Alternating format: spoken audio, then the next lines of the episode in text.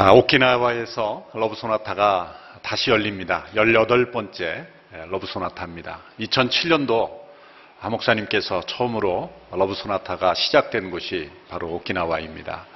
아, 이곳에 있는 성도들이 다시 한번 러브 소나타를 에, 열었으면 좋겠다라는 간절한 열망으로 어, 준비함으로 인해서 5월 15일과 16일 양일간 열리게 됩니다. 5월 15일에는 닉 부이치치가 어, 와서 일본에서 함께 간증으로 우리 성도들을 위한 집회를 하고 5월 16일에는 제가 말씀을 전하며 함께 저희 러브 소나타를 진행하게 됩니다. 아, 간절한 마음으로 어, 기다리며 또 우리를 초청하고 있습니다. 아, 러브 소나타마다 아, 매 행사 때마다 약 한 300여 명의 우리 성도들이 에, 자진해서 함께 참여해 주셔서 어, 봉사하고 있습니다. 아, 프로그램 중에 에, 가장 중요한 프로그램이 바로 우리의 중보기도와 또 우리 성도들의 섬김입니다. 아, 미리 일정을 확인하셔서 함께 참여하기 원하시는 분, 또 참여를 원하시는 하나님의 음성을 듣는 분들은 함께 참여해 줄 수 있게 되기 바라고요. 오늘부터 4월 14일까지 봉사자를 모집합니다. 내일부터 어, 토요일까지 고난주간 특별 심야 예배를 저희가 가집니다. 십자가와 나라는 주제로 어, 간지해 보시는 에, 주제와 말씀을 가지고 함께 에, 저녁 9시에 에, 모든 성도들 각 캠퍼스에 모여서 함께 에, 묵상과 기도와 또 회개의 기도를 하나님 앞에 드리게 됩니다. 십자가는 역사적 사건이면서 동시에 나를 변화시키는 매일 매 순간에 우리가 체험해야 될 십자가입니다.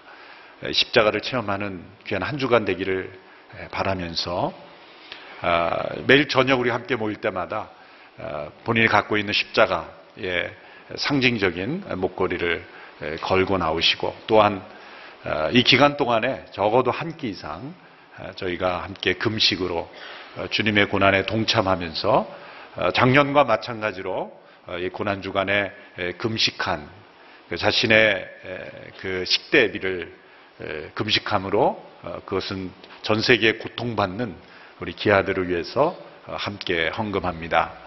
작년에는 우리 북한 어린을 위해 섬기했는데 올해는 월드비전을 통해서 소식을 들어보니까 동콩고에 내전으로 인해서 200만 명 이상의 굶주린 난민들이 먹을 것이 없어서 고통받고 있다고 합니다.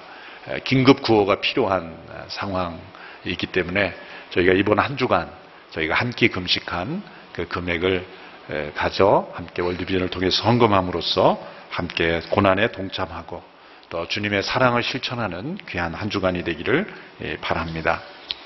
서빙고 우리 캠퍼스에서는 주차 이원을 모집하고 있습니다. 아, 예수님께 제자들의 발을 씻어주시고 너희도 서로 발을 씻기라 이렇게 말씀하셨죠. 오늘 이 시대에 우리의 서로의 발을 씻겨주는 것이 바로 주차 봉사입니다. 아, 예수님께서 시대에 오시면 아마 우리 가운데 어떤 봉사를 하셨을까 이렇게 생각해 보시면 제일 먼저 주차 봉사를 하시지 않았을까 생각합니다. 아, 힘들고 어렵습니다. 물론 건강도 하셔야 됩니다. 서로 서로 짐을 나눠지는 귀한 봉사가 있게 되기를 바라고 그동안 건강을 잘 다지신 분들은 어, 주차 봉사로 어, 주님께서 명령하신 서로 발을 씻게라 라고 하시는 그 말씀을 순종하며 실천할 수 있게 되기를 바랍니다. 아마 오늘 예수님이 예배 오신다면은 주차 봉사 하고 싶지 않으실까요? 예수님의 차를 좀 대드리고 싶지 않을까요? 어, 우리 한분한 분의 성도가 바로 예수님이다 이렇게 생각하고 서로 봉사할 때 주님의 임재가 우리 가운데 나타날 줄로 믿습니다. 기도하겠습니다. 하나님 아버지, 주님의 죽으심과 부활을 저희가 함께 참여하고 체험하기를 간절히 원합니다. 한 주간의 고난 주간을 저희가 시작하며 주님의 고난을 묵상하며 또한 체험하며 십자가의 그리고 그 고난과 부활의 영광을 우리가 함께 체험하고 깨닫게 되기를 원합니다. 오늘 주시는 말씀을 통하여 하나님의 임재하심이 진리의 역사가 성령의 임재하심이 우리 가운데 넘치는 귀한 시간 될 수 있도록 역사하여 주시옵소서. 예수님의 이름으로 기도하옵나이다. 아멘. 오늘 본문은 사복음서 가운데 누가복음에만 나오는 특별한 본문입니다. 예수님께서 십자가를 지시고 어, 비틀거리며 걸어가신 비아 돌로로사, 라틴어로 비아 돌로로사는 고통의 길이란 뜻이죠. 예수님이 십자가를 지고 걸어가신 그 길을 걸어가시는 가운데 슬피 우며 통곡하는 그 여인들을 향해서 예수님께서 주신 말씀입니다. 이 말씀은 예수님이 십자가에서 돌아가시기 전에 주신 최후의 논리적인 설교다라고 말할 수가 있습니다. 물론 예수님이 십자가에 못 박히 계실 때 일곱 마디의 짧은 말씀, 가상 7원을 남기셨죠. 그러나 그 말씀들은 일종의 기도문 같이 짤막짤막한 단편적인 메시지였습니다. 그런데 이 십자가를 지고 걸어가시면서 주신 최후의 말씀은 마치 아주 건장한 예언자가 당당하게 선포하는 잘 준비된 설교와도 같은 그런 예언적 말씀이었다는 것이죠. 십자가의 고통은 말로 헤아릴 수 없는 고통이었습니다. 그 당시의 기록들을 보면 대개 십자가를 지고 걸어가는 죄수들이 채찍에 맞는 과정 가운데 이미 죽은 죄수가 많았다고 합니다. 그래서 십자가의 형장까지 걸어가는 그러한 죄수가 별로 없을 정도였어요. 예수님도 마찬가지였습니다. 예수님도 십자가를 지시고 걸어가서 끝까지 그 골고다 언덕까지 가지 못할 것 같아서 로마 군병들이 다른 사람을 시켜서 구레네 시몬을 시켜서 십자가를 지고 가게 했던 것이죠.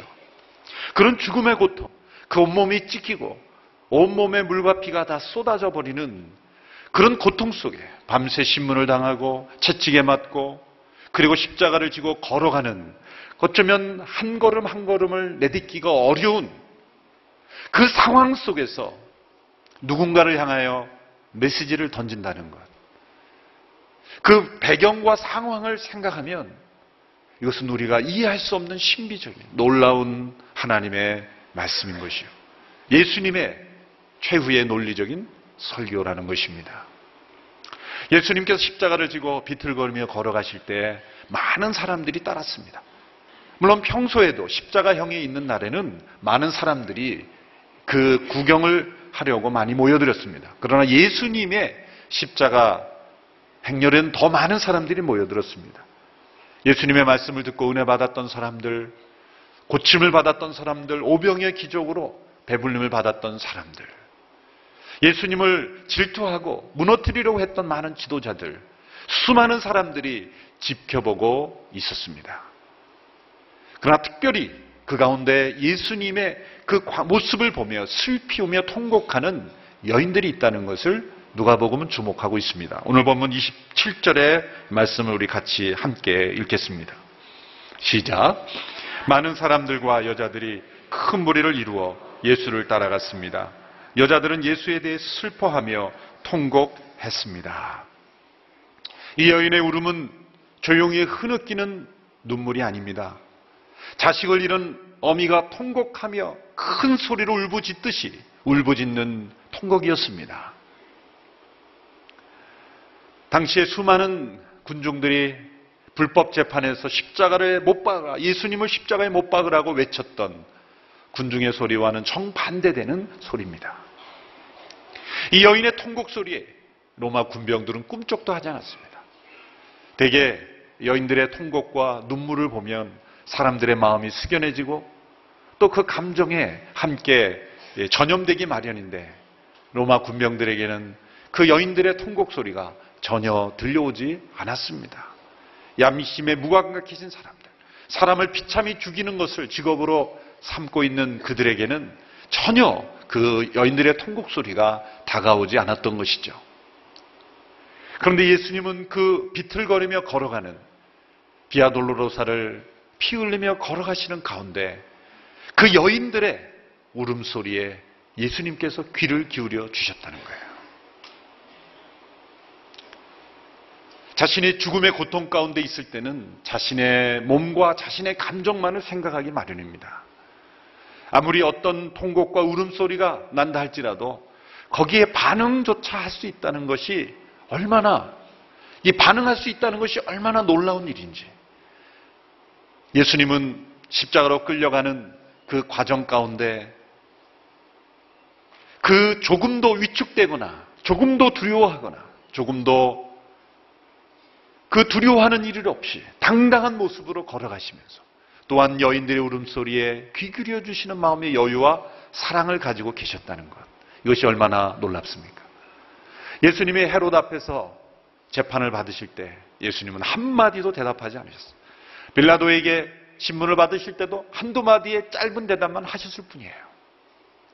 이사야 53장의 비유대로 하면 털 깎는 자 앞에 잠잠한 양같이 예수님은 침묵하시고 그리고 자기 방어를 전혀 하지 않으시고 일체의 다른 말을 하지 않으셨던 예수님께서 십자가를 지고 걸어가시면서 통곡하는 여인들의 눈물에 응답하셔서 이렇게 긴 몇 구절의 말씀, 우리가 읽을 때는 아주 짧은 구절인 것처럼 보이죠. 십자가를 지고 피 흘리며 걸어가며 이 말씀을 하셨다고 생각해 보면 이 한 말씀 한 말씀을 하신다는 것 자체가 한마디를 내다는 한 단어를 내뱉는 것 자체가 고통입니다. 너무나 놀라운 말씀이에요. 이 논리적이고 이 깊이 있는 말씀을 그 비아 돌로로사를 걸어가는 과정 중에 남기셨다는 것은 너무나 놀라운 예수님의 말씀인 것입니다. 예수님은 슬피 우는 여인들을 향하여 발걸음을 멈추고 뒤돌아서서 예수님께서 말씀하셨습니다. 28절의 말씀을 우리 같이 한번 읽겠습니다. 시작. 예수께서는 뒤돌아서 여자들에게 말씀하셨습니다. 예루살렘의 딸들아, 나로 인해 울지 말고 너희 자신과 너희 자녀들을 위하여 울라. 나를 위하여 울지 말라. 예수님은 여인들의 눈물을 책망하신 것이 아닙니다. 여인들의 눈물은 얼마나 당연한 눈물입니까? 반드시 있어야 될 눈물입니다. 죄가 없으시고 선하신 그분. 만나는 모든 사람들을 따뜻하게 품어주시고 병을 고쳐주시고 먹여주시고 진리를 깨닫게 하시고 전혀 죄가 없으신 의로우신 그분이 불법의 재판에 의해서 끌려가시며 죽음당하는데 통곡하며 울지 않는 것이 이상한 것이죠. 너무나 당연한 눈물입니다. 선한 눈물입니다. 반드시 있어야 될 눈물입니다. 예수님은 여인의 눈물을 받아주신 겁니다. 그리고 칭찬하신 겁니다. 그리고 그들의 사랑으로 인하여 예수님의 마음의 위로를 얻으신 겁니다. 그러나 이렇게 말씀하셨습니다. 나를 위하여 울지 말라. 나를 위하여 울지 말라. 이 말씀은 놀라운 말씀입니다. 예수님께서 이 세상을 살아가시는 동안에 가장 동정과 사랑이 필요했던 시간이라면 바로 이 시간입니다. 의로우신 분이 불의한 자들에 의하여 불법으로 재판을 당하고 끌려가시며 죽음당하시는 그 광경. 수많은 사람들의 위로가 있어도 부족한 이 상황에 어느 누구의 위로가 없는 이 상황 속에 여인들의 눈물은 이 통곡은 주님께는 큰 위로가 되었을 겁니다. 그러나 예수님은 이렇게 말씀합니다. 나를 위하여 울지 말라. 왜 나를 위하여 울지 말라고 말씀하셨을까요? 예수님이 눈물을 싫어한다는 걸까요? 왜 나를 위하여 울지 말라고 말씀하셨을까요? 예수님은 그 여인의 눈물을 받아주시고 칭찬하시고 그들의 위로를 받으시면서 그러나 너희들이 그 눈물에 머물러서는 안 된다. 내가 십자가를 지고 가는 이 모습을 보면서 너희의 눈물은 내가 불쌍해서 흘리는 그런 눈물이 되어서는 안 된다는 거예요. 이는 예수님은 세 가지 이유로 너희가 울어야 된다. 울지 말라 하셨지만 울지 말라 해서 그치는 것이 아니라 울라라고 말씀하십니다. 울라. 무엇을 위해서 울어야 될 것인가? 너희들의 눈물의 이유가 바뀌어야 된다. 단지 내 모습을 보고 놀랐어, 두려워서 내가 불쌍해서 흘리는 그런 눈물이 아니라 다른 이유로 너희가 울어야 된다. 너희들의 눈물의 이유를 바꾸라. 세 가지 이유로 울라고 말씀하셨어요. 실제로 예수님은 나를 동정하는 동정의 눈물을 흘리지 말고 내가 죽어야 하는 이유, 바로 너희의 죄를 위하여 울라. 너희의 죄로 인하여 우는 눈물을 흘려야 된다라고 예수님은 말씀하신 겁니다. 이것은 그 당시 예수님의 모습을 보고 눈물 흘리는 여인들을 향하여 주시는 말씀이지만 오늘 이 시대를 살아가는 저와 여러분 모든 사람들을 위하여 예수님께서 주시는 말씀인 것입니다. 나를 위하여 울지 말고 너희와 너희 자녀를 위하여 울라. 예수님은 자신을 향한 동정의 눈물을 구하지 않으셨습니다. 동정의 눈물로 그치지 않기를 원하셨습니다. 나를 동정하는 눈물이 아니라 너희 죄를 회개하는 눈물을 흘리라. 이것이 고난주간을 맞이하는 우리의 참된 눈물의 이유가 되어야 될 줄 믿습니다. 내가 죽기 때문에 흘리는 눈물이 아니라 내가 왜 죽어야 하는지 바로 그 죽음을 일으킨 너희의 죄로 인하여 울라라는 것입니다. 예수님이 고통당하시는 그 광경이 너무나 끔찍해서 우는 눈물이 아니라 예수님을 그런 끔찍한 죽음으로 보냈던 바로 사람들의 죄로 인하여 너희가 울어야 된다고 말씀하고 있는 것입니다. 눈물의 이유를 바꾸라는 거예요. 동정의 눈물로는 합당하지 않다는 겁니다. 고난주간을 맞이하며 우리는 때로 예수님의 고난을 묵상하며 이렇게 생각할 수가 있어요. 우리 예수님 참 불쌍해. 예수님 참 얼마나 아프셨을까? 대개 보면 우리의 그 눈물에 가슴 아픈 그 애통의 이유가 예수님을 불쌍히 여기는 거예요. 예수님을 동정하는 거예요. 예수님을 안타까워하는 거예요. 그러나 그것은 합당하지 않다는 거예요. 그것은 내가 기뻐하고 받아들이겠다. 그러나 그것만을 위해서 내가 사람들의 동정을 얻기 위해서 사람들의 불쌍히 여김을 얻기 위해서 내가 십자가의 길을 걸어가는 줄 아느냐? 그것이 아니다. 내가 이 길을 걸어가야만 했던 이유 바로 너희의 죄로 인하여 울라. 고통스러워해라. 눈물 흘리라. 여인의 눈물을 넘어서 동정의 눈물, 안타까워하는 그런 불쌍히 여기는 눈물을 넘어선 바로 예수님의 고난의 이유를 위해서 울라. 바로 저와 여러분의 죄로 인하여 울라는 것입니다. 이번 고난 주간에 우리의 잃어버렸던 눈물이 회복되기를 원합니다. 그것은 예수님을 불쌍히 여기는 눈물이 아닙니다. 예수님이 그렇게 고통스러운 죽음을 당하셔야만 했던 바로 그 이유. 나의 죄, 여러분의 죄, 우리의 죄, 인류의 죄로 인하여 우는 고난의 주간이 되어야 한다는 것이죠. 나를 위하여 울지 말라. 너희와 너희 자녀를 위하여 울라. 우리 주님의 고난받으신 그 십자가의 고통을 묵상하는 가운데 우리는 나의 죄로 인하여 눈물 흘리는 우리 모두가 되어야 될 줄 믿습니다. 스펄전 목사님은 말하기를 주님의 십자가의 고난을 슬퍼하는 것은 마치 질병을 치료할 때 치료를 슬퍼하는 것과 같다. 여러분, 병을 슬퍼해야 됩니까? 치료를 슬퍼해야 됩니까? 이 치료를 받으면 내가 살아날 수 있는데 그 치료하는 건 난 이런 치료받기 싫어. 난 치료가 너무 싫어라고 말할 수 있습니까? 아니죠. 무엇을 슬퍼해야 됩니까? 무엇을 두려워야 됩니까? 치료를 슬퍼하는 것이 아니라 바로 나의 질병을 슬퍼해야 되는 거예요. 때로 수술이 고통스럽고 아픈 것이지만 그런 수술이 필요했던 수술이 일어나야 했던 나의 질병을 우리는 슬퍼하고 고통스러워야 우리는 진정한 그런 눈물의 이유가 된다는 것이죠. 나를 위하여 울지 말고 너희와 너희 자녀를 위하여 울라. 두 번째로 예수님은 나를 위해 울지 말라고 말씀하시며 너희 자녀를 위해 울라고 말씀하셨어요.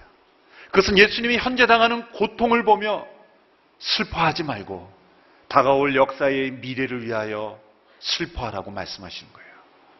다가올 역사의 미래를 위하여 눈물 흘리라. 예수님은 자신의 고통을 넘어서 언제나 자신의 고통을 넘어서서 다가올 역사의 고통을 내다보고 계셨다는 거예요. 특별히 예루살렘에 임할 고통을 바라보며 예수님은 가슴 아파하고 계셨다는 거예요. 자신이 죽어가고 있는데 예수님은 역사의 미래를 내다보며 고통스러워 하셨기에 너희도 나를 불쌍히 여기는 고통의 눈물이 아니라 너희 자녀들에게 임할 고통, 역사에 임할 고통, 미래에 임할 고통을 내다보며 너희가 울어야 된다고 말씀하고 있는 것이죠. 불과 이제 수십 년 후면 다가올 예루살렘의 멸망. 그 당시에 유대 지도자들은 예수님을 십자가에 넘겨주는 그 모든 작업을 하면서 만약 우리에게 죄가 있다면 우리와 우리 자손들에게 돌리라 라고 담대하게 말했어요. 얼마나 무서운 무식한 말입니까? 그들의 말대로 하나님의 진노가 예루살렘에 임했죠. 예루살렘이 비참하게 그 정복당하고 진멸당하는 그 모습을 예수님은 미리 내다보시면서 그들의 자녀들이 고통당할 것을 내다보시면서 너희 자녀를 위하여 울라라고 말씀하고 있었던 겁니다. 얼마나 예수님이 예루살렘을 품으려고 했습니까? 예수님이 이렇게 고백하셨습니다. 예루살렘아 예루살렘아 선지자들을 죽이고 내게 파송대자들을 돌로 치는 자여 암탉이 그 새끼를 날개 아래 모음같이 내가 내 자녀를 모으려 한 일이 몇 번이냐. 예수님은 끊임없이 예루살렘을 품으셨어요. 이방인들에게 먼저 복음을 전하지 않고 예루살렘에 먼저 복음을 전해야 된다고 말씀하실 정도로 그 민족을 사랑하시고 그 예루살렘을 품으려고 하셨지만 메시아를 거부하고 선지자를 거부하고 십자가에 못 박기까지 한 그들의 미래에 다가올 그들의 자녀에 다가올 고통을 내다보시며 너희 자녀를 위하여 울라. 우리의 믿음은 나 개인만의 믿음이 돼서는 안 됩니다. 언제나 우리의 믿음은 시대적인 믿음이어야 돼요. 역사적인 믿음이어야 돼요. 우리의 자녀들을, 우리의 가문을 품는 미래를 내다보는 믿음이 되어야 될 줄로 믿습니다. 고난주간을 보내는 우리의 고통스러운 눈물이 나만의 죄를 위한 그런 눈물이 아니라 우리 자녀를 위한 그리고 이 나라의 민족의 고통을 내다보는 눈물, 시대를 품는 눈물, 역사의 아픔을 품고 고통스러워하는 그런 눈물. 예수님께서 예루살렘을 품고 고통스러워하며 너희 자녀들이 살아갈 그 예루살렘, 이 나라 민족을 내다보며 너희는 눈물을 흘리라고 말씀하신 것처럼 오늘 이 나라 민족의 고통의 현실을 품고 우리가 눈물 흘리는 이번 한 주간이 되기를 간절히 축원합니다. 우리의 자녀들이 살아갈 이 나라 민족 생각하며 우리 당대에 그치는 믿음이 아니라 우리의 자녀들에게도 그 믿음이 십자가의 복음이 이 교회의 축복이 믿음의 축복이 계속 이어지기를 위해서 우리는 눈물 흘리며 기도하는 한 주간이 되기를 간절히 원합니다. 너희 자녀를 위하여 울라. 죽음의 고통을 지나시면서 슬피 우는 여인의 눈물의 이유를 바꿔주시면서 너희 자녀를 위하여 울라. 얼마나 놀라우신 예수님이십니까? 얼마나 놀라우신 그 마음의 깊은 사랑과 지혜와 통찰력과 그 예언적 능력이 있는 예수님의 그 심오한 말씀을 우리가 느낄 수가 있는 것입니까? 그러나 예수님은 단지 다가올 가까이 다가올 수십 년 만의 미래를 위해서만 울라고 말씀하지 않으셨습니다. 그보다 예수님은 더 먼 미래를 내다보고 있었어요. 그 여인의 눈물을 받아주시면서 이제 앞으로 너희가 무엇을 위해서 울어야 될지, 우리가 무엇을 위해서 울어야 될지를 우리 모든 세대 사람들에게 가르쳐 주기 위해서 예수님은 앞으로 다가올 하나님의 심판의 진노, 그 심판의 진노 아래 처한 영혼들을 위해서 예수님은 울라라고 말씀하고 있는 것입니다. 오늘 본문 29절에서 31절의 말씀을 우리 같이 함께 읽겠습니다. 시작. 보라 너희가 임신하지 못하는 여인과 한 번도 아기를 갖지 못한 태와 한 번도 젖을 먹이지 못한 가슴은 복이 있다라고 말할 때가 곧 올 것이다. 그때 사람들이 산에다 대고 우리에 무너져 내려라 하며 언덕에다 대고 우리를 덮어버려라 할 것이다. 나무가 푸를 때도 사람들이 이렇게 하는데 하물며 나무가 마를 때는 무슨 일이 일어나겠느냐? 29절의 의미는 차라리 태어나지 않았으면 좋겠다라고 하는 그런 일들이 일어날 것이라는 거죠. 아이를 갖지 못한 여인이 참으로 복된 사람처럼 보이는 그런 끔찍한 진노의 심판이 있을 거라는 거죠. 그 진노의 심판이 너무나 견디기 힘들어서 그 산을 향하여 제발 나를 덮어달라. 산이 나를 덮어서 그냥 죽었으면 좋겠다라고 말할 정도로 그 심판은 고통스러울 거라는 거예요. 그런 고통스러운 심판과 진노의 때가 올 텐데 바로 그 진노와 심판을 피하게 하도록 하기 위해서 내가 이 십자가의 길을 걸어가고 있는데 내가 그 진노를 당하고 있는데 그런 진노를 당했음에도 불구하고 그런 진노를 당하지 않을 수 있는 길이 있음에도 불구하고 그것을 받아들이지 않고 있는 영혼들 계속해서 그 길로 걸어가는 그 영혼들 이 십자가의 사랑과 복음의 은혜를 받아들이지 않는 영혼들을 위해서 너희가 울라라고 말씀하시는 거예요. 단지 나를 동정하며 불쌍히 여기며 울지 말라. 너희 죄를 위하여 울고 너희 자녀를 위해 역사를 위하여 울고 미래를 위해서 울되 이제 너희의 울음에는 다가올 진노를 피할 길이 없어. 차라리 아이를 낳지 못한 여인이 복되다 말하고 그리고 산들을 향하여 내게 좀 무너져 내려라고 간절히 부르짖며 고통당하는 당할 그 영혼들을 위해서 너희가 울어야 한다라고 예수님은 말씀하고 계신 거예요. 그 당할 진노가 얼마나 큰 진노인지를 깨닫게 하기 위해서 예수님 비유를 마지막 31절에 들고 계시죠. 푸른 나무도 이같이 되거든 하물며 마른 나무야 얼마나 큰 진노를 당할 것이냐 말씀하신 거예요. 예수님 자신은 푸른 나무, 진액이 풍성한 나무는 불에 태워도 잘 타지 않습니다. 그런데 마른 나무는 얼마나 잘 탑니까? 마른 나무는 진노 가운데 있는 영혼들이에요. 푸른 나무는 예수님을 상징하는. 죄가 없으신 진액이 풍성한 푸른 나무 같은 예수님도 하나님의 진노를 당할 때 이런 첫자만 십자가의 고통을 당하시면 돼 하물며 마른 나무 같이 죄 가운데 있는 하나님의 진노를 받는 영혼들은 얼마나 큰 진노를 당할 것인가라는 거예요. 마른 나무가 얼마나 불이 잘 탑니까? 여러분, 지옥의 고통의 연료는 인간의 죄악이에요. 나무 자체가 말라 있기 때문에 잘 타는 것처럼 인간이 죄악 가운데 있기 때문에 하나님의 진노를 불러일으키는 거예요. 푸른 나무와 나무, 마른 나무를 비교하면서 의인이신 예수님도 이런 십자가의 고통이 하나님의 진노를 받는 광경이 이렇게 끔찍하거늘 하물며 마른 나무 같은 영혼들이야 얼마나 큰 진노를 당하겠느냐. 그 마른 나무 같은 영혼들을 위하여 너희들이 기도해야 된다. 눈물을 흘려야 된다. 슬피 울며 통곡해야 된다. 라고 예수님은 말씀하신 것입니다.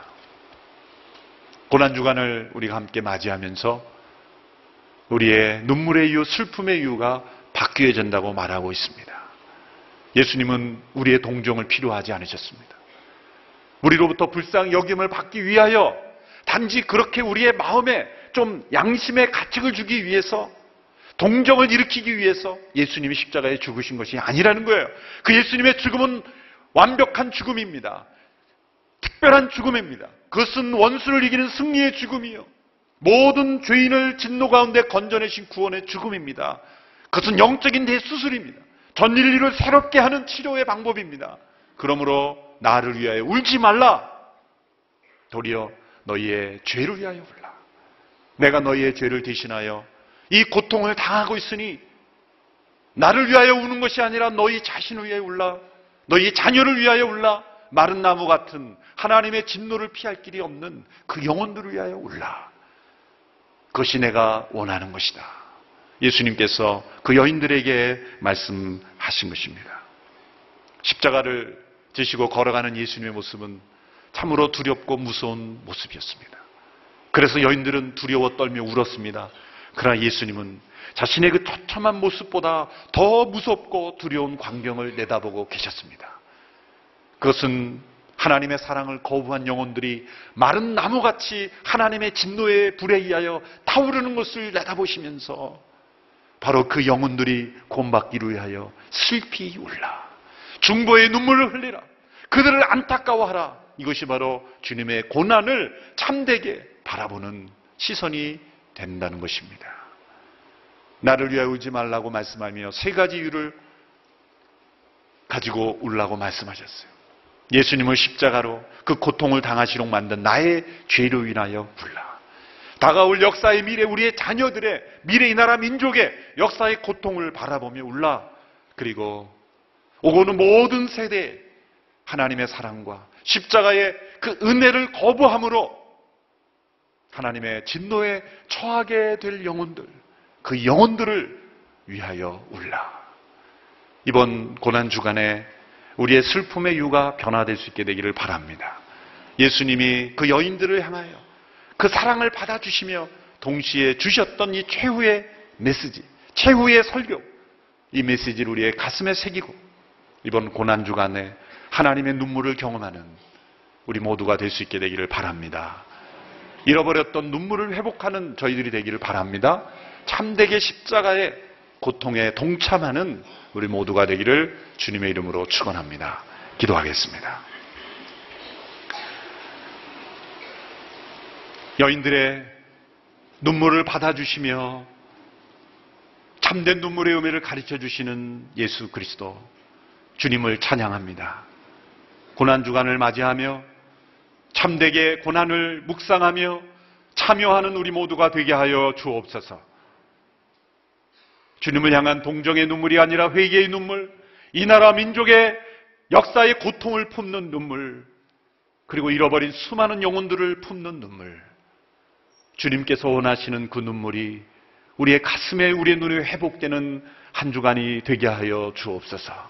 예수님의 이름으로 기도하옵나이다. 아멘.